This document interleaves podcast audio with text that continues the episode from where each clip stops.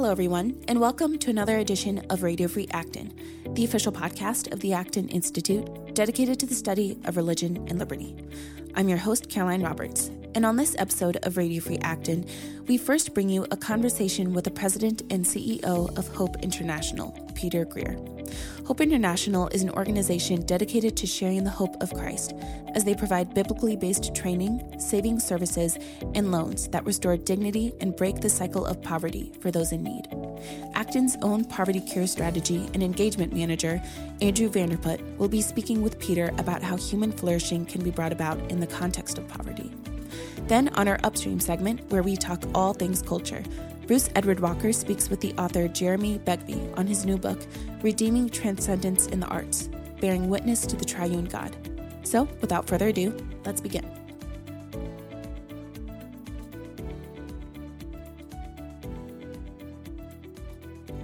Welcome, everyone. My name is Andrew Vanderput, and I am the Poverty Initiative Manager here at the Acton Institute.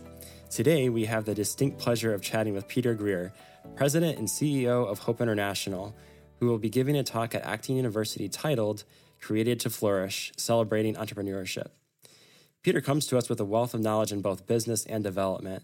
He has spoken at numerous conferences on these topics and has been featured in Christianity Today, World, Forbes, CNN, and Relevant. Peter has also written many books, including The Spiritual Danger of Doing Good, Mission Drift, and Entrepreneurship for Human Flourishing. I myself am a huge fan of Hope International, so it's especially exciting for me to be able to talk with you, Peter. Thanks for taking your time to speak with us. Thanks for that really kind introduction. Really appreciate the time with you. Absolutely. Well, let's jump right into it and get some questions in here. So, as I mentioned earlier, you will be speaking on the connection between flourishing and entrepreneurship. I think that many people understand the concept of entrepreneurship, but they don't really have a good grasp on what we mean when we say flourishing. Some might think that simply means the absence of material poverty, for example, but I know you think it's something a lot more than that. So, how would you define flourishing? Yeah, it's a great question. You know, one of the one of the key uh, pieces that we sometimes walk into a place of financial poverty, and oftentimes especially for those of us that are coming from a North American context, we are stunned by what we see, um, and and uh, we define poverty oftentimes by strictly material terms. We see what individuals don't have. And it's really interesting. There was a study that was done by the World Bank, and when they asked individuals in places of financial wealth relative uh, how they define poverty. They almost always define it in terms of less than a certain amount of money per day, less than this. And so, if that is the definition of poverty, then it makes sense that the primary way that we would address that issue of poverty is to give uh, and to try and figure out some way of alleviating uh, that aspect of poverty. But it's really interesting that when that same question was asked in individuals that are living in places of financial poverty, they defined poverty in a much more holistic sense. Um, I have asked that question how do you define poverty to individuals uh, living in uh, nations throughout the developing world? And it really is interesting because I found the same thing that the World Bank found as well when they asked their question, and that individuals were defining poverty as a sense of hopelessness, a sense of shame, a sense of feeling dirty, a, a sense that were that they weren't good enough. And so if that's the definition of poverty, then the way that we address poverty should be beyond just the financial aspect. And I really think that's at the core of what flourishing is to look at the financial aspect of poverty as one of the dimensions of poverty, but not the only one. So if individuals have more but don't have uh, solid relationships in their community, that's not really flourishing.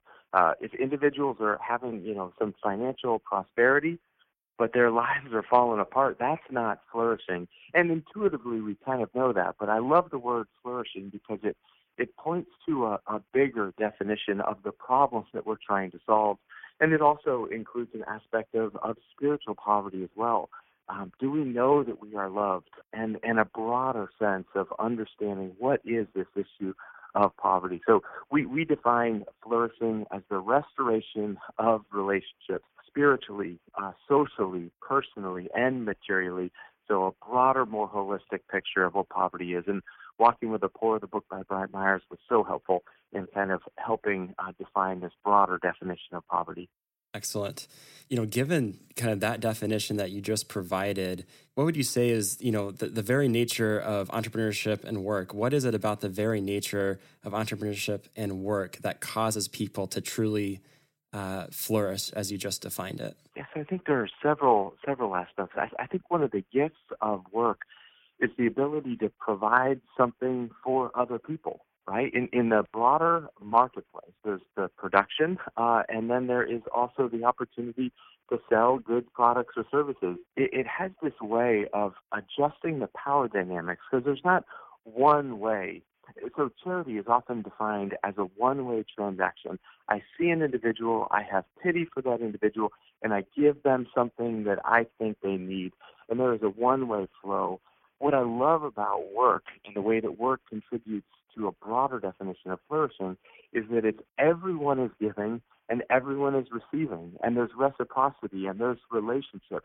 And it's not just one group of people that are the givers and another group of people that are the receivers, but instead it's a way of, of, of leveling the relationship where everyone is giving and everyone is receiving and everyone has the opportunity to be better off. Yes, very much so.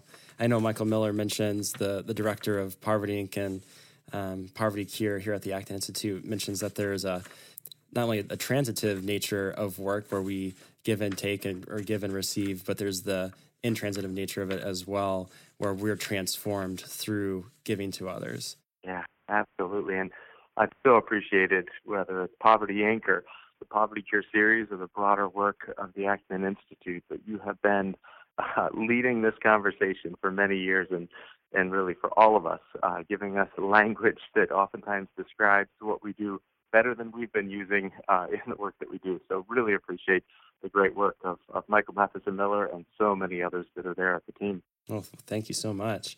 You know, one thing that that's that's been interesting to me that I've been kind of keeping an eye on is that you know there does seem to be a very fairly popular opinion out there, and both in the general public, but also within Christian circles, that seems to to define or to deem entrepreneurship and business as antithetical to human flourishing. You know, in this view, business is seen as primarily exploitative and, and harmful to the poor. So, what would you say to people who hold such views in order to convince them otherwise? You know, I probably would encourage them to spend uh, more time uh, with people that do not uh, have a job and, uh-huh. and to listen uh, for what it is that they are looking for. And this was Jim Clifton's uh, in his book, The Coming Jobs War. Uh, he said this was one of the most significant findings of the Gallup organization, um, as he's been working uh, for many years doing these global surveys. And for him to say the most significant finding is that around the world, what people want more than anything else is a job, the opportunity to work. And so oftentimes uh, we, we might, from a perhaps position where we see a couple of stories of greed or abuse of power, which certainly exist and certainly should be confronted and are not okay, sometimes we use those isolated incidents to cast a shadow over the broader workplace instead of realizing that those should be the deviations, those should be addressed but not to paint all of business, all of entrepreneurship, all of what individuals around the world are looking for the opportunity to have meaningful work, um, and not to miss out on the opportunity to say these are things that individuals are looking for. Um, so I, I, I, my, my simple response is when I spend time with people in places of material poverty, you hear individuals saying, We want a job. We don't want your charity. We would love the opportunity to work. And more than that, uh, the work that Hope International does of providing small scale uh, loans, savings services, uh, and entrepreneurship training, uh, you see uh, a vibrancy in places where there previously maybe weren't all of the opportunities to, to use God given gifts and abilities, and now there are more of those opportunities and you can feel the difference. You can feel momentum. You can feel hope in in many of the communities around the world.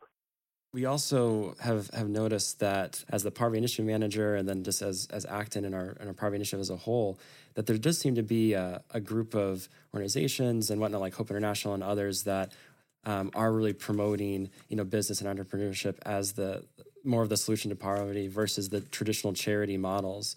But there's still a lot of people again like who who aren't convinced like i was mentioning earlier. How do you think we of those organizations that do think business is, is the permanent solution uh, more or less to to poverty how have we failed to convince uh, some of these skeptics and what can we do better?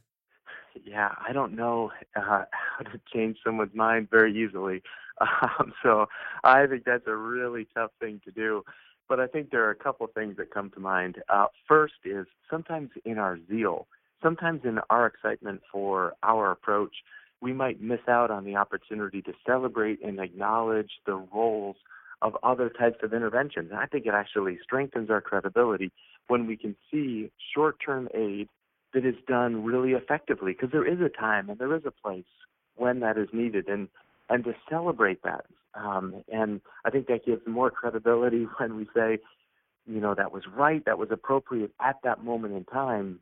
But now the situation has changed, and now there's more of a of, of a need uh, for the longer form development. Now there's an opportunity uh, for more of the business solutions to provide those permanent, uh, more permanent solutions to some of the systemic issues uh, that that community is facing. So I think the first thought is let's make sure that we're not overselling in our excitement for business and entrepreneurship the other avenues that are needed. Um, I think the second thing is to make sure that uh, that, that, we are highlighting uh, the successes. There are a lot of successes around the world that uh, the stories just haven't been told. Um, and so I think there perhaps is a need for better storytellers um, as we do this work, and maybe not for organizations to tell the story, but maybe to elevate more of the voices of the individuals that we serve, allow them to be the ones to communicate with greater clarity. Why is it that a job was so transformative in their life?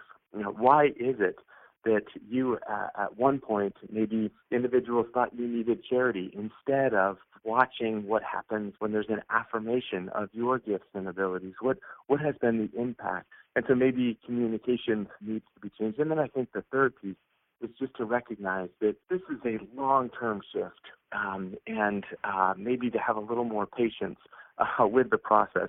I, I, I see what is happening on college campuses with the rise of uh, interest in social entrepreneurship. I think that Shark Tank has had a massive influence on the ability for for individuals to think creatively about launching enterprises. I think about uh, the number of opportunities there are to go on trips, and I'm optimistic that the tide is changing. And just as we've had kind of the wave of caring about needs around the world uh, that has been steadily growing, I think we're close uh, to having a similar. And the way that we care includes thinking about business and jobs as an essential part of development and Christian mission uh, around the world. So I, I, guess the last thought is maybe have patience in the midst of this. Realize this is uh, going to be a long-term changed way of thinking, and uh, that probably will take uh, a number of years to get to there. All, all, points well taken, Peter. Thank you so much. I could talk for many more hours on the issues related to development and business and the like, but I'm afraid that's all the time we have for today. So once again, we've been speaking with Peter Greer, CEO and President of Hope International. Peter, thanks so much again for your time today. Uh, really appreciate it, and we look forward to having you with us at Acton University this June. I'm looking forward to being with you as well. The West has made itself the protagonist of development, giving rise to a multi billion dollar poverty industry. From Tom's shoes to international adoptions, from solar panels to U.S. food aid, the film Poverty Inc. challenges each of us to ask the tough question Could we be a part of the problem? Drawing from over 200 interviews filmed in 20 countries, Poverty Inc. unearths an uncomfortable side of charity we can no longer ignore. Watch it today, now available on Netflix, iTunes, and Amazon. Or to learn more, visit povertyinc.org.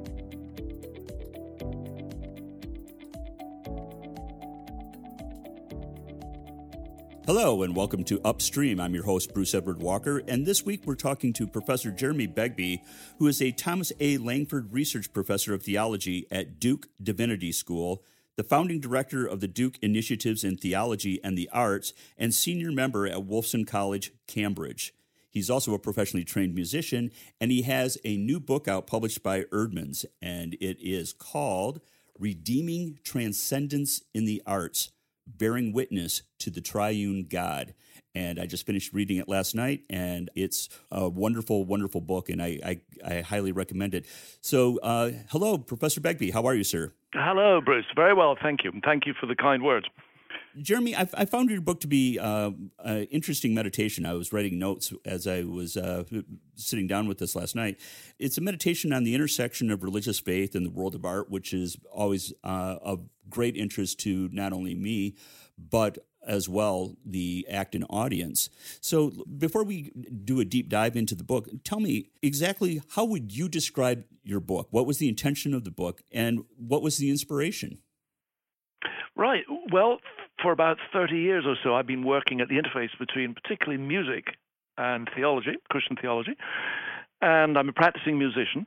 And in my work with musicians and also with other artists, painters in particular, I noticed that in order to describe the experience they have of music, art, or whatever it is, they often grab at transcendent language, uh, semi-divine language. They'll they use language like sacred and spiritual, whatever. And for a long time, I've wondered what lies behind that, and why do they why do they do that? Some people are very skeptical of that. I would be a little less skeptical and want to say no. They've definitely seen something in the arts which points to divine transcendence.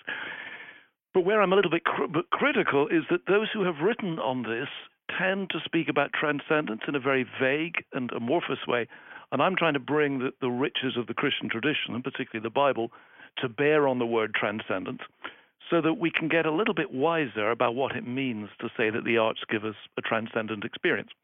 So I'm trying to take the widespread talk of art of, transcendence in the arts very seriously, but I want to uh, I want to do that quite carefully and quite critically as well. Well, it's interesting. Uh, you you should put it that way because I, I just listened to an interview yesterday with uh, the late Tom Wolfe, where he said that mm, yes. uh, he said that it's indicative of our times that the attendance at churches is very sparse, whereas the attendance in art galleries is bulging.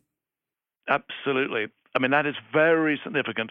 And there's been a lot of written now which suggests that the art galleries and the concert halls are the new churches, that people are going there for something like a, a transcendent experience. It's interesting in England, uh, although church attendance in the main denominations is falling, uh, church attendance in the cathedrals, these vast, vast spaces, uh, is increasing really quite dramatically. There's been, I think it's something like uh, 20% increase over the last few years. Uh, and I think that speaks of something as well, because that's a mixture of both art and transcendence, I think. Again, transcendence, it's in the, the title of your book, and it, it appears uh, with amazing frequency throughout uh, your text. I, explain to me uh, what transcendence is. You, you've already established what it is not, which is a, a vague term. You, you actually try to nail it down to a concrete term. Well, I think there, in the Christian tradition, there are two strands to the word and the one I call otherness, and the other I call uncontainability. So to say God is transcendent is to say that God is other than the world. That is, God is not the same as the world, and the world is not the same as God. That's nothing to do with separation or indifference. It's not like God is somewhere else and not interested in the world, but it does mean that we can't confuse the two. That's, I think, the first Christian sense uh, of transcendence. We say God is transcendent. Uh, the second term is, is uncontainability. But when we say God is transcendent, we're saying God can't be held or grasped or encompassed uh, or pinned down by this world, by finite things. And really, the book is an attempt to explore both of those strands, the otherness and the uncontainability of God, and saying, uh, how can they how might they be expressed or come alive in the art i, I really like how you uh, channeled jacques maritain in, in, your book yeah when you you know things are not only what they are, and that that seems to, to feed into what you're talking about. Very much so. I, I speak about Maritain in relation to uncontainability. I think one of one of the things that Maritain is trying to say is that everything in the world uh, exceeds our grasp. It, everything, particularly people, uh, always exceed what we can say or what we can think. Um, so I, you know, I think about my wife, for instance. Whatever I say about her, it'll never be enough, and whatever I think about her, it'll never be enough. I can't, as it were, fully grasp any reality in this world. Now, now Maritain thought that artists were really getting at that. If you think about a work of art that's really great and profound, however much you say about it, and however much you think about it, you're never going to say everything. The arts remind us constantly that the world is more than we can grasp. There's a kind of uncontainability about the arts. And what I'm saying, and what Maritain was saying in a slightly different way, is that that could make us ask, it'll press us to ask, uh, could there be more to the world than we can ever say or grasp? And could there be more than of the world? Could there be a, a power at work in the world that can never be contained by this world? So, in that way, I think the arts, they don't prove God or anything like that, but they gesture towards a God who is uncontainable. Well, that's great. And, and you also reference a, a, book that has been very much in the press lately, and that is uh, Paul Schrader's book on tr- uh, transcendence in film. And uh, yes. he, he, has a new film out called First Reformed. And so they refer back to his 1972 volume where he talks about Carl Dreyer and uh, Robert Bresson and all, all these uh, directors who approached the transcendence, if not totally attained it. Indeed. And of course, Terrence Malick would be another. I think there are many very interesting filmmakers now who are willing to speak of transcendence again. I think what I'm saying in the book is that's terrific, but we need to be careful not simply to think we can then take, as it were, the, the Christian bits, uh, the Christian bits of theology, and graft them onto that, because true as these intuitions of transcendence are, and I want to take them very seriously, um, we have to be careful because the Christian the, the Christian revelation of transcendence, of God's transcendence, is so much, um, how can I put it, so much richer, more colorful than even these people have have uh, intuited or had an awareness of. Well, and that, that leads to uh, your bringing up and quoting Gerard Manley Hopkins, who was yeah. a, a, wonderful poet. Where and uh, you you bring up his poem God's Grandeur, and absolutely, and and the great thing about God's Grandeur is that you can contrast it with Hopkins' terrible sonnets and really yeah. get the, the the the full panoply of human existence in in light in light of the of divine existence. Precisely, it's very very well put. Um, uh, Hopkins is one of my favorite poets for all sorts of reasons, but one of the reasons is he's he first of all, when he talks about the world being charged with the grandeur of God, which is terrific, he's not saying that the world therefore is divine or that God is the world. He's saying God is is vibrantly active in the world, and we to see signs of his activity. But the other great thing about Hopkins is he's reading the world through the eyes um, of of God's revelation in Jesus Christ. The the, the God he's um, be, he's inviting us to be aware of and listen to is the God who's supremely revealed in the person of Christ, so that we need to rethink the transcendence of God and the activity of this transcendence of God in the light of what's what's happened in Jesus. Where do you cross the line? Where's the line crossed between uh, the the wonderment expression of God, or as as Yeats would say, the inarticulate speech of the heart, and suddenly making the maker, the artist, a, a divine character. Yeah, indeed. Uh, it's interesting. It's particularly with the Renaissance, I think you find suddenly the artist is called a creator. Before then, I don't think there's a single reference, certainly not in Christian literature or in the West, uh, to the artist as a creator. It's the idea that only God creates. Um, we, we're, as it were, secondary makers. We take what God has made and we make something out of that, but that we're not gods in what's called modernity or the modern age, and especially you find this with romantics, that the artist is exalted as a kind of, as you say, godlike figure and confuses him or herself with the divine and thinks that you know we can that the artist can create out of nothing and do divine things. I think that's that's quite dangerous, but it's extremely common. Dare I say, you see it in the modern rock stars sometimes. You even see it in some Christian songwriters who, who, uh, although they wouldn't want to be framed in that way, are sometimes advertised as if, as if they were sort of, I don't know, semi-divine, as you say, semi-divine or godlike figures or demigods. with all the powers. Mm-hmm. Yeah, exactly, or demigod. Yeah, precisely. Um, and that's, I think that's dangerous stuff. I think the arts are at their best when we remember we're not God, and there's nothing wrong with that. Um, it's just the way we're made. We're finite. We're creatures. We're embodied, and we shouldn't be ashamed of any of that. And that's when the arts, I think, flourish at their best. At least it's certainly in a Christian view. Well, and that brings up another one of my favorite poems, and uh, we can use this as a jumping off point to discuss uh, your definition of the sublime. Is yeah. is William Wordsworth, who wrote "My yeah. heart leaps up when I behold a rainbow in the sky."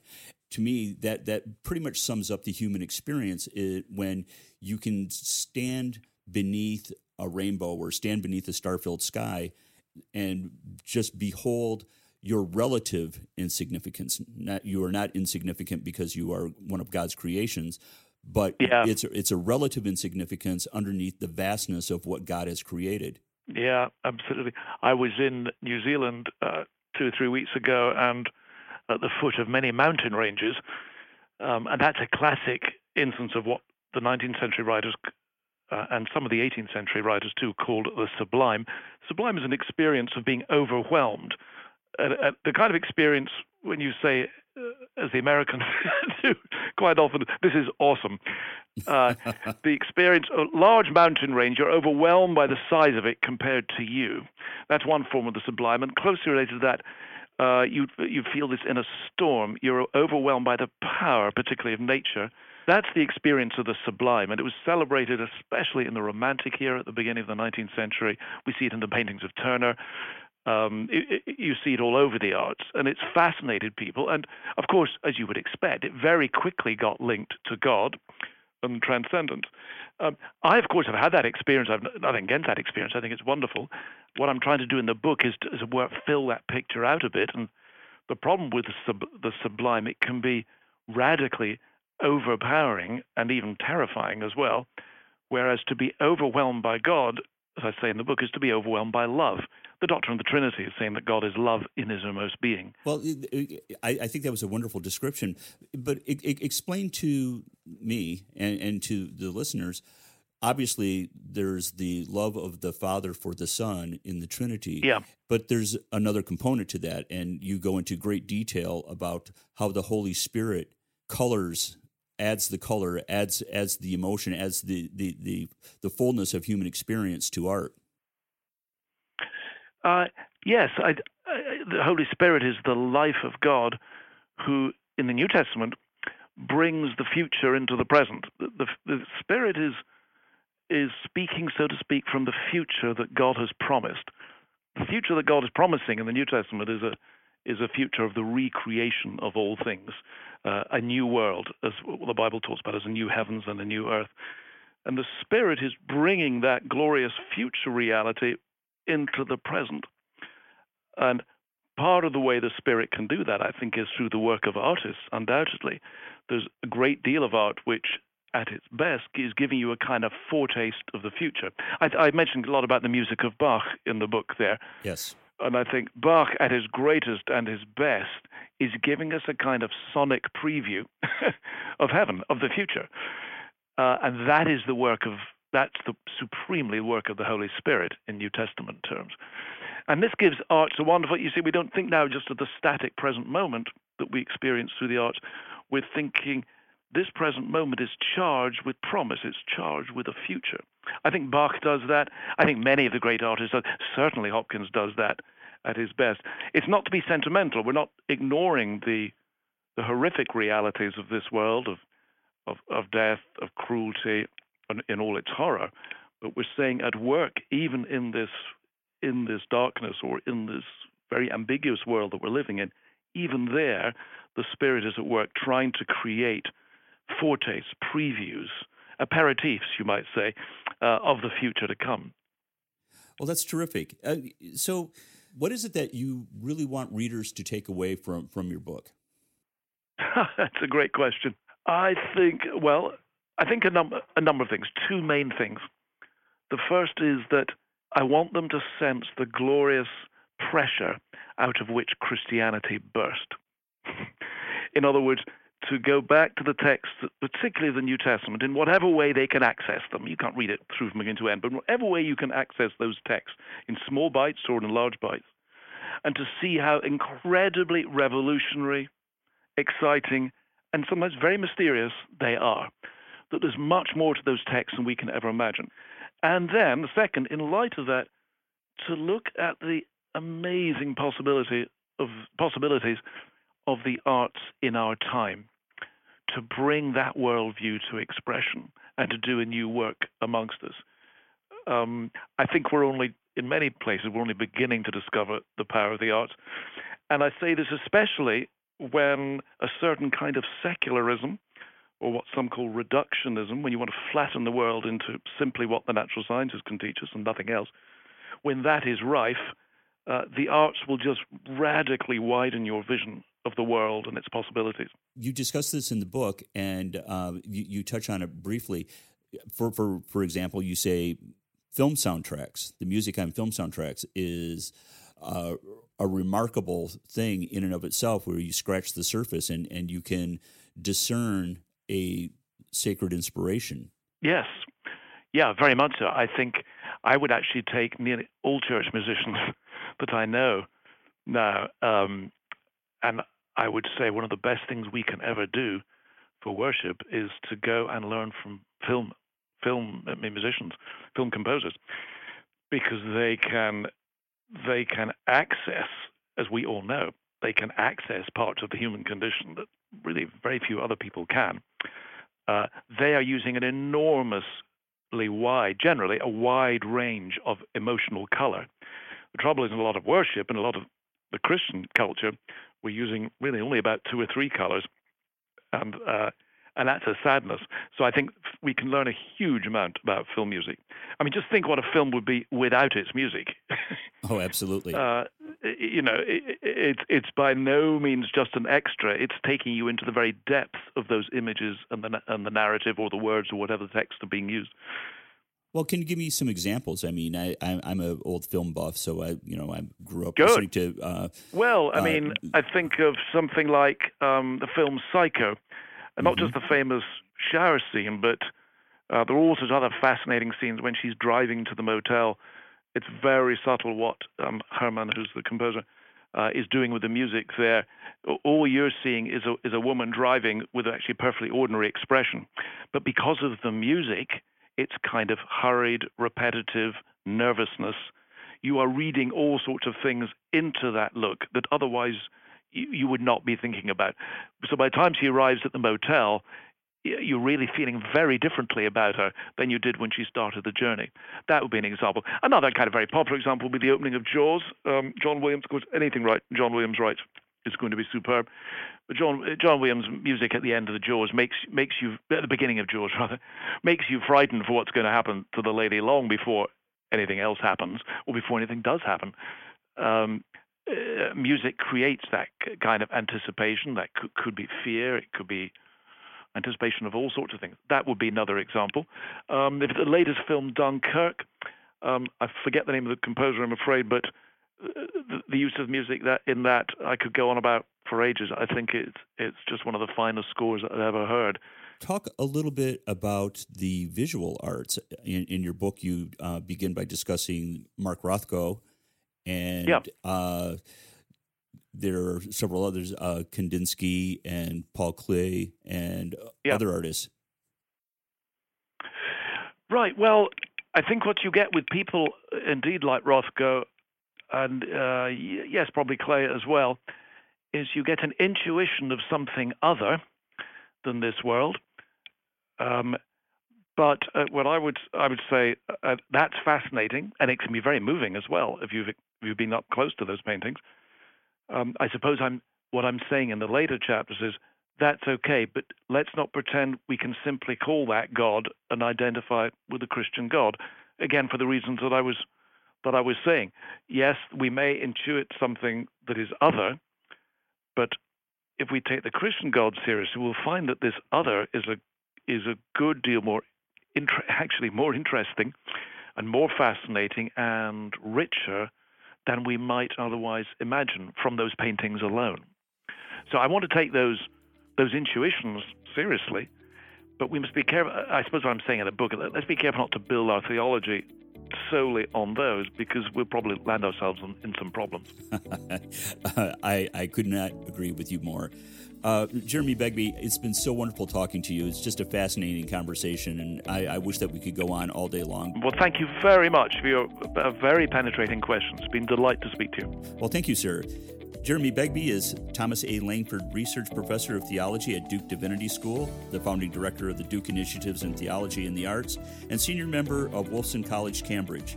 He's a professionally trained musician, and he has also written Resounding Truth Christian Wisdom in the World of Music, and his new book, out by Eerdmans, is Redeeming Transcendence in the Arts Bearing Witness to the Triune God. I'm your host, Bruce Edward Walker. I'd like to thank my producer, Caroline Roberts, and we'll be back with another episode of Upstream next week. And with that, we've come to the end of another episode. A big thanks to all our listeners out there.